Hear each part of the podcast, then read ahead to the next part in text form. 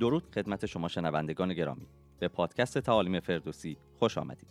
هر هفته در این مجموعه تعالیم عمیق و کاربردی از کلام خدا را تقدیمتان می‌کنیم. هدف نهایی ما این است که نقشه خدا برای نجات انسان‌ها را در کل کتاب مقدس مشاهده کنیم. با مشاهده نیاز به یک نجات دهنده که در عهد عتیق آشکار گردیده است، قادر خواهیم بود که درک بهتری از خبر خوش در عهد جدید به دست آوریم. این پادکست توسط تیم تعلیمی فردوسی تهیه و تقدیم شما می‌گردد. لطفاً ما را در شبکه‌های اجتماعی دنبال کنید. سوالات، نظرات و پیشنهادات خود را از طریق ایمیل و یا در شبکه‌های اجتماعی برای ما ارسال کنید.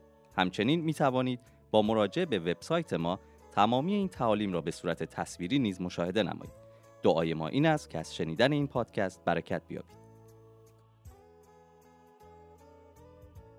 Hello and welcome to our study in the book of Habakkuk. سلام و خیلی خوش اومدید به تعلیم امروزمون از کتاب حبقوق. I want to use a little bit of our time together to introduce the book. میخوام یه مقدار از زمانمون رو استفاده بکنم و این کتاب رو به شما معرفی کنم. Habakkuk is part of a larger collection of prophecies called the minor prophets. حبقوق جزو مجموعه‌ای از کتاب‌ها هستش که بهش انبیای کوچک گفته میشه. They're called minor because the prophets are grouped in terms of size. چرا بهش کوچک گفته میشه؟ چون انبیا در اون سایزشون، در اون اندازه‌ای رو که خدمت می‌کردن دسته‌بندی می‌شدن.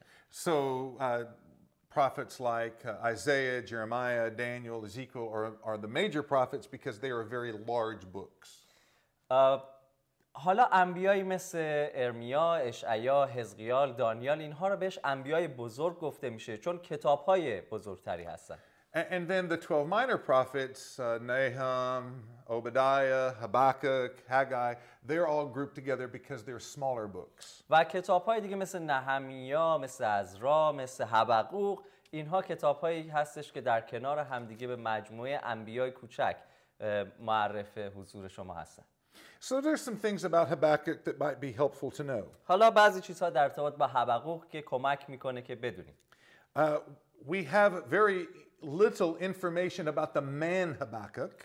اطلاعات خیلی کمی درباره خود شخص حبقوق داریم. We know that he prophesied about the time of prophets like Zephaniah and Jeremiah. میدونیم که نبوت‌هاش از لحاظ بازه زمانی تقریباً در زمان سفنیای نبی و ارمیا هست. But none of the other prophets mention him. ولی بقیه انبیا راجع به حبقوق چیزی اشاره نکردند. And his name only is mentioned in the book of Habakkuk twice. در خود کتاب حبقوق اسم این شخص فقط دو بار ذکر میشه. But he is clearly the main character. اما به صورت مشخص شخصیت اصلی کتاب است. His style of prophecy is different than most other of the books. اون شکل نبوتی این کتاب با بقیه کتاب‌های نبوتی خیلی متفاوت هست. You know, typically prophets spoke to either leaders or spoke to the people, but Habakkuk doesn't do any of that. به صورت عمومی انبیا با رهبران یا با پادشاهان، با مردم صحبت می‌کنن، اما کتاب حبقوق به این صورت نیست.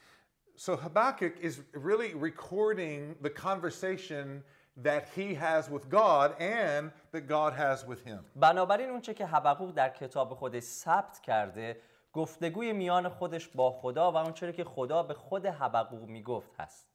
We could say that these are the prayers of Habakkuk, but they're really the first two chapters are more complaints than they are prayers. میتونیم به نوعی بگیم که این کتاب دعاهای حبقوق، راز و نیاز حبقوق هست، ولی دو باب اول بیشتر مثل شکایت هست. Habakkuk is full of emotion. پر از احساسات هست حبقوق. And you can really feel that and see that as you read this book. وقتی این کتاب رو مطالعه می‌کنید، این رو می‌تونید کاملاً ببینید و احساس کنید. And in these three short chapters, you can see how Habakkuk is transformed from chapter 1 to chapter 3. و در این سه باب کوتاه و مختصر می‌تونید ببینید که چطور حبقوق داره تبدیل میشه از یک شخصی در باب 1 تا به انتهای باب 3. Habakkuk cares about justice. اهمیتی که حبقوق برای موضوع عدالت داره در قلبش. میخواد ببینه که حقیقت و عدالت بر روی قوم خودش، مردم خودش اجرا میشه. خیلی به هم ریخته و انگار ناراحت هست وقتی احساس میکنه که خدا اهمیتی به شرایط قوم او نمیده. And so God has to teach him some important lessons about God's sovereignty and about God's justice. بنابراین خدا باید یک تعلیم خیلی بزرگی به خود شخص حبقوق بده در رابطه با حاکمیت خدا بر هر چیز. So I think you will enjoy Habakkuk. It's not a book that most people read. امیدوارم که از این کتاب لذت ببرید. این کتابی نیستش که اکثر مردم مطالعهش کنن. But hopefully by the end of the study you'll have some skills and some understanding, some information that will help you understand this book better. اما امیدوارم تا پایان این درس به شما ابزارهایی رو داده باشیم، اطلاعاتی رو داده باشیم که با استفاده و کمک اونها بتونید از این کتاب لذت ببرید. So without further waiting, we present to you the book of Habakkuk. بنابراین برای زمان حال ما می‌خوایم کتاب حبقوق رو به شما ارائه کنیم.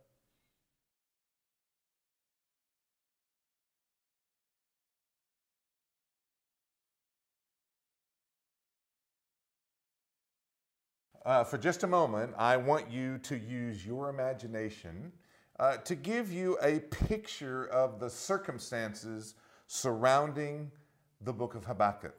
برای چند لحظه میخوام از تصورات و تخیل خودتون استفاده بکنید و یک تصویری رو به شما ارائه کنم از اتفاقات، جفاها و سختی‌هایی که در کتاب حبقوق داره اتفاق میفته. In your imagination, I want you to see the prophet Habakkuk leaning against the walls of Jerusalem and watching from the shadows. خواهم اینطور تصور کنید که حبقوق نبی به دیوارهای شهر اورشلیم تکیه داده و داره اتفاقاتی رو که اونجا رخ میده تماشا میکنه. A young man stands in the city gates before the judge. مرد جوانی که در دروازه‌های شهر ایستاده در مقابل داوران. Habakkuk doesn't know his name. حبقوق نام این شخص رو نمیدونه. But he has seen men like him stand in this place many times for similar reasons. ولی مردی مثل این و مشابه این رو بارها برای دلیل مشابهی دیده که در این شرایط ایستاده. The man needs justice. این مرد احتیاج به عدالت داره. But he will not find it here because the landowner has already bribed the judge. اما مطمئناً این عدالت رو در اینجا نمیتونه پیدا بکنه چون که اون مرد ثروتمند همین حالا داوران رو هم خریده. The year is 606 BC. سال 606 BC. 606 قبل از میلاد مسیح است. And the place is the southern kingdom called Judah. مکانی که این اتفاق داره رخ میده در پادشاهی جنوبی هست که بهش یهودا گفته میشه. Now just a few years before, the people of Judah saw revival. فقط همین چند سال قبل از این اتفاق مردم یهودا شاهد یک بیداری بودن. The king at that time was Josiah. پادشاه اون زمان هوزیا بود. And he rediscovered the scriptures and fought idolatry. و اون پادشاه چیکار کرد؟ کلام خدا رو دوباره قرائت کرد برای قوم و بر علیه زنا جنگید. But the reforms didn't last long. اما این اصلاحات زیاد طول نکشید. King Josiah was killed. پادشاه هوزیا کشته شد، به قتل رسید. A new king took his place. پادشاهی جدید جای او رو گرفت. And soon Judah went back to her old spiritual habits. و خیلی زود دوباره یهودا برگشت به همون عادتهای روحانی قبل. So that in the days of Habakkuk, پس در روزگار حبقوق، در روزهای حبقوق، violence and bribery and broken homes and fear marked the society. خشونت، هرج و مرج، اینکه مردم بی خانمان می شدن خیلی زیاد در اون جامعه دیده می شد. Habakkuk's job as a prophet is to call the people back to God. نقش حبقوق به عنوان یک نبی این هستش که مردم رو فرا بخونه که برگردن به حضور خدا. But they don't listen because they don't care. ولی اونها میشنیدن ولی اهمیت نمیدادن. So they pile sin upon sin. بنابراین گناه روی گناه میساختن. And Habakkuk can't take it anymore. و حبقوق دیگه بیش از این نمیتونست این شرایط رو تحمل کنه. And so in the quiet of the morning Habakkuk takes the northern road out of the city. بنابراین در اون صبح در اون بامدادان حبقوق از مسیر شمالی شهر میره. And he finds a quiet place and he pours out his heart to God. و یک مکان خلوتی رو آرامی رو پیدا میکنه و در اونجا قلب خودش رو در حضور خدا خالی میکنه. And so this is where we start to read the scripture. و اینجا جایی هست که ما کلام رو شروع می‌کنیم به خوندن. So take your Bibles and let's begin in chapter 1 and read verses 1 through 4. بنابراین کتاب مقدس‌های خودتون رو می‌تونید بردارید از کتاب حبقوق باب 1 آیات 1 تا 3 بخونیم. اینطور میگه: وحی که حبقوق نبی دید. خداوندا تا به کی فریاد برکشم و تو نشنوی؟ یا نزد تو فغان برآورم که خشونت و نجات ندهی؟ چرا ظلم را به من می نمایی و برانم می داری که بر تیره روزی بنگرم؟ هلاکت و خشونت پیش روی من است، مجادله پدید می آید و ستیزه سر بر می کشد. از این رو شریعت سست شده است و عدالت هرگز برقرار نمی شود، زیرا شریران پارسایان را احاطه می کنند، بنابراین عدالت منحرف می شود. Have you ever prayed the first sentence of verse 2? آیا شما هرگز این اولین کلمات آیه 2 رو در دعای خودتون استفاده کردید؟ Oh Lord, how long shall I cry for your help and you will not hear? خداوندا تا به کی فریاد برکشم و تو نشنوی؟ Now I realize that the circumstances are different for Habakkuk. خب من اینطور متوجه شدم که سختی ها برای حبقوق متفاوت بود. His prayer in this passage is focused on the victims of a godless society. تمرکز حبقوق در این آیات بر روی اون جامعه‌ای هستش که خدا ستیز شده. But I think it's fair to apply these verses to anyone who suffers from evil. ولی من فکر میکنم میشه این آیات رو برای هر کسی که از شرارت آسیب میبینه و در سختی هست استفاده کرد. To anyone who seeks to follow God and then faces the consequence of living in a fallen and sinful world. برای هر کسی که در جستجوی خدا هست و خدا رو میطلبه ولی در نتیجه اون به خاطر اون جهان سقوط کرده سختی و دشواری رو تجربه میکنه. It is a bold prayer. دعای خیلی غنی هست. Habakkuk is desperate for God to intervene into their troubles. حبقوق از خدا میخواد که نسبت به مشکلات اونها به پا بخیزه، بلند شه و یه کاری انجام بده. To solve their many problems. که مشکلات عدیده و زیادی رو که دارن حل و فصل کنه. Habakkuk waits. حبقوق در انتظار هست. But God never seems to act. ولی به نظر نمیرسه که خدا داره کاری انجام میده. And so he accuses God of being too insensitive. بنابراین یه طوری انگار خدا رو داره یه مقدار بی‌توجه محکومش میکنه که انگار خدا توجه نمیکنه به دعا و شرایط. God is too lazy. داره میگه خدایا تو خیلی تنبلی. Hey God, we're suffering down here. که خدایا ما این پایین داریم زجر میکشیم. Where are you? کجایی؟ I call out for you. در حضور تو فریاد میکشم. But you are not answering. ولی تو پاسخی نمیدی.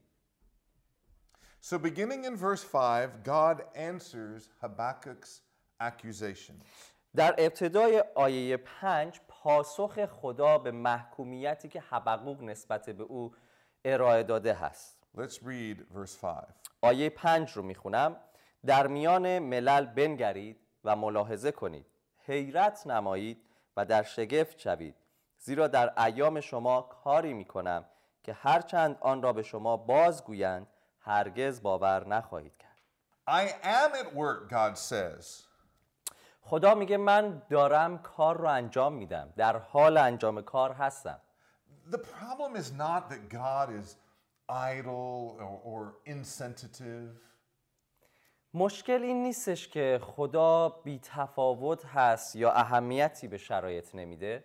The problem is that Habakkuk cannot possibly understand all that God is doing around him. مشکل این هستش که حبقوق نمیتونه متوجه همه اتفاقاتی که خدا داره در اطرافش انجام میده بشه. Even if God explained it to Habakkuk, he would not understand. حتی اگر خدا توضیح بده به حبقوق، قادر نخواهد بود که درک کنه کار خدا رو. Yet in God's grace, ولی هنوز در اون فیض خدا، God gives Habakkuk a glimpse into his plan. یه سرنخی گوشه از نقشه خودش رو خدا به حبقوق نشون میده. Go back into verse 4. با آیه 4 برگردیم. Habakkuk says that the law is paralyzed and justice never goes forth. حبقوق اینطور میگه شریعت سست شده و عدالت هرگز برقرار نخواهد شد. And then he qualifies that a bit. و یه مقداری این رو میخواد کیفیتش رو هم نشون بده. Habakkuk says, well, it does go forth, but it's perverted or twisted justice. در حقیقت میگه یه مقداری عدالت داره پیش میره، ولی این عدالت سالمی نیست، منحرف شده. Remember he's speaking to God's chosen people, his covenant people. یادتون میاد که حبقوق داره با قوم خدا، با قوم برگزیده و در عهد خدا صحبت میکنه. One of the features of the law is that it restrains people, it holds them back. یکی از اون امکانات شریعت برای این قوم این هستش که اونها رو کنار هم نگه داره. It puts structures in place to challenge the sinful condition of the heart. در حقیقت شریعت این خاصیت رو برای قوم خدا داره که قلب‌های گناهکار اونها رو ملزم میکنه و از این طریق اونها رو در مسیر درست نگه میداره. That's why we have laws that keep people from walking into a store and then taking out a kilo of rice without paying. برای این هستش که مثلا قانونی وجود نداره برای کسانی که برن به فروشگاه یک کیلو برنج رو بردارن بدون اینکه پولش رو بدن. The law calls that stealing. قانون یا شریعت میگه دزدی نکن. The law says that that is stealing and it allows for punishment. شریعت میگه که این کار دزدی محسوب میشه و برای اون تنبیهی در نظر گرفته شده، مجازاتی هست. We have to have these things in place because if we don't, the Bible says our hearts are evil. ما باید این چیزها رو داشته باشیم، در غیر این صورت کلام خدا میگه قلب‌های ما شریر هست.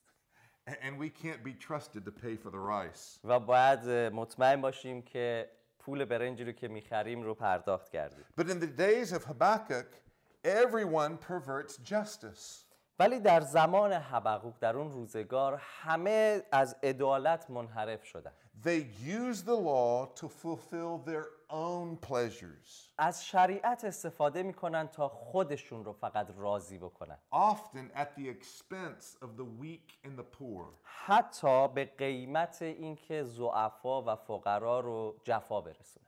What Habakkuk wants is genuine justice, not perverted justice. اونچه که حبقوق میخواد و در پی اون هست عدالت کامل و عدالت عمومی هست. So this is Habakkuk's cry. Give me justice. بنابراین این فریاد حبقوق هست. عدالت رو بازگردان. به من عدالت رو نشون بده. God answers. Don't worry, Habakkuk. Justice is coming. و پاسخ خدا این هست. نگران نباش حبقوق. عدالت میآید. So now let's read chapter 1, verses 6 through 11. حالا باب 1 آیات 6 تا 11 رو میخونم. هان من کلدانیان را برمیافرازم، آن قوم بی‌ره و بی‌پروا را که پهنه زمین را در مینوردند تا مسکنهایی را که از آن ایشان نیست به تصرف درآورند. ایشان هولناک و مهیبند و قانون و منزلشان از خودشان است. اسبانشان از یوز پلنگان چالاکترند و از گرگان شب وحشیتر. سوارانشان به پیش میتازند و از دوردست ها سر میرسند. همچون عقاب پرواز میکنند و برای بلعیدن به سرعت فرود میآیند. جمله ایشان به جهت خشونت میآیند. سپاهیانشان رو به سوی پیش دارند و اسیران را همچون ریگ بیابان گرد میآورند. پادشاهان را به ریشخند میگیرند و حکمرانان را تمسخر میکنند. بر همه قلعه ها میخندند و تلی از خاک برای تسخیر آنها برپا می‌دارند. آنگاه همچون باد می‌گذرند و پیش می‌روند. اینان که قوت خودشان خدایشان است، متحمل تقصیر خود خواهند شد. If Habakkuk was frustrated and confused before, he is really that way now. اگر مشکل حبقوق اون گیجی که قبل از پاسخ خدا داشت می بود، الان به شدت شرایطش وخیمتر شده. Wait a minute, God. یه لحظه صبر کن خدا. You're going to bring justice to your people using the Babylonians? آیا تو میخوای عدالت رو به مردم و قوم خودت برگردونی و برای این کار از بابلی ها از کلدانیان میخوای استفاده کنی؟ Let's read verses 12 through 13 and listen to Habakkuk's panic. آیات 12 و 13 رو میخونم و به این گیجی حبقوق نگاه میکنی که چقدر متحیر شده. ای یهوه خدای من، ای قدوس من، آیا تو از ازل نیستی؟ پس نخواهی مرد. ای خداوند، تو ایشان را به جهت داوری مقرر کرده ای. ای صخره، تو ایشان را برای تنبیه برقرار داشته ای. چشمان تو پاکتر از آن است که بر شرارت بنگرد. تو بی‌انصافی را نظاره‌گر نمیتوانی شد.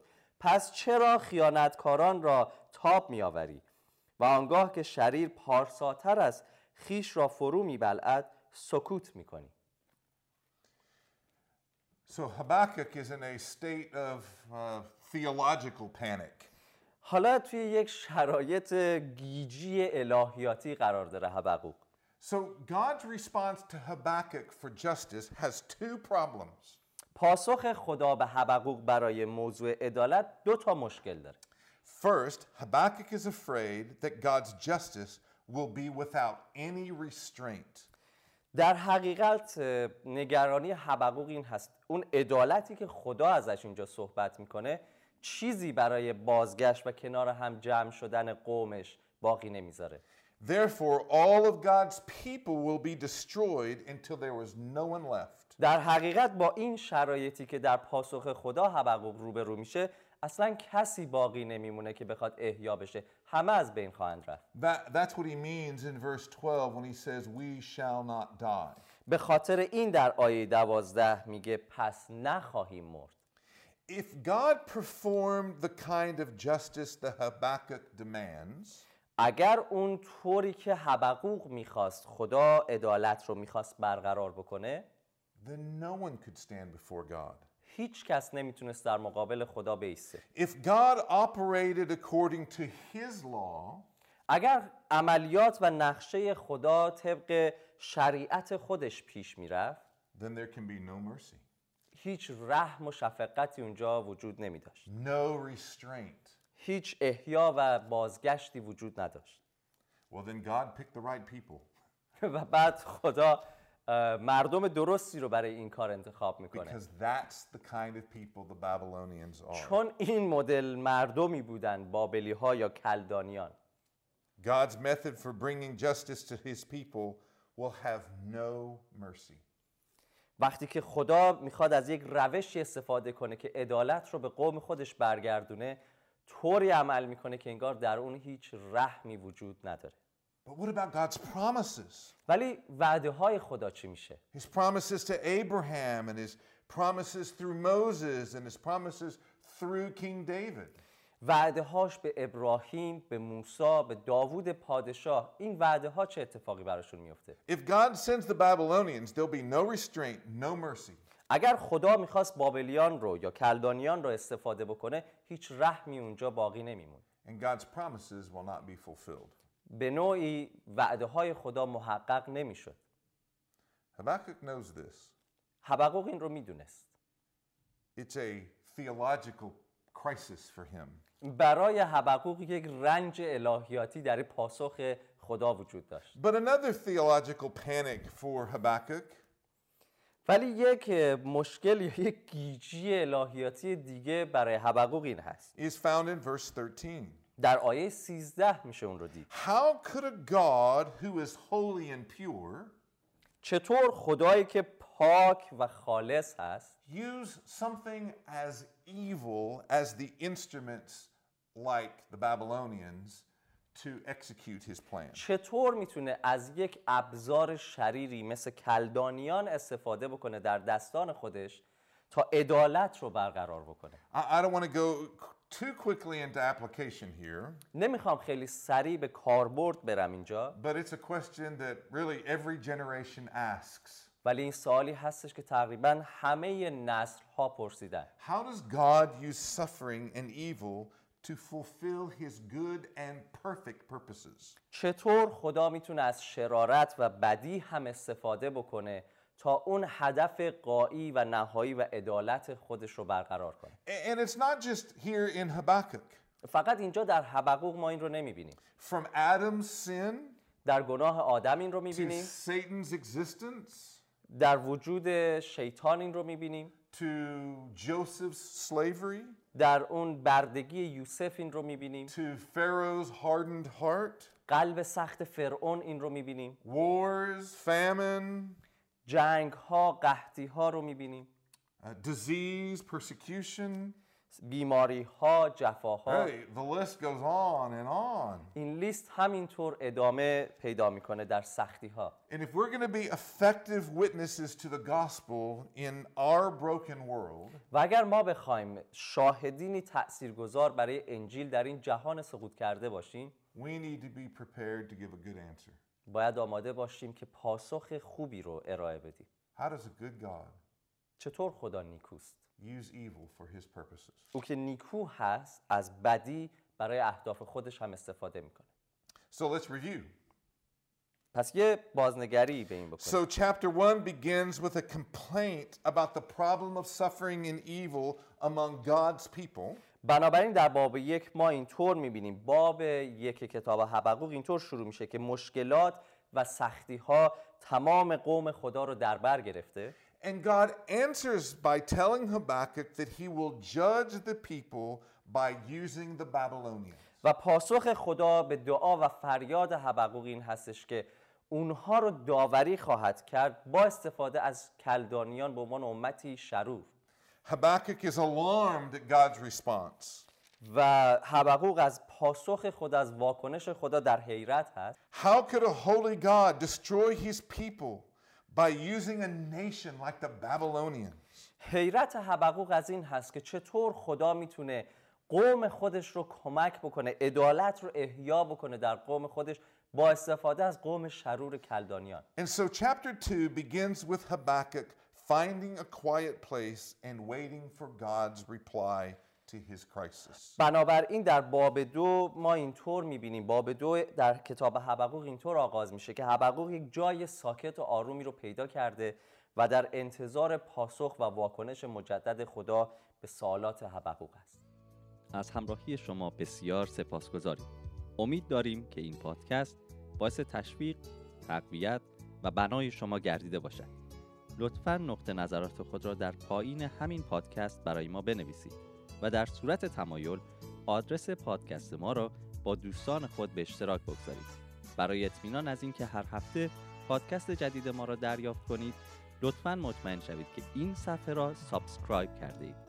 لطفاً تیم ما را در دعای خود به یاد داشته باشید.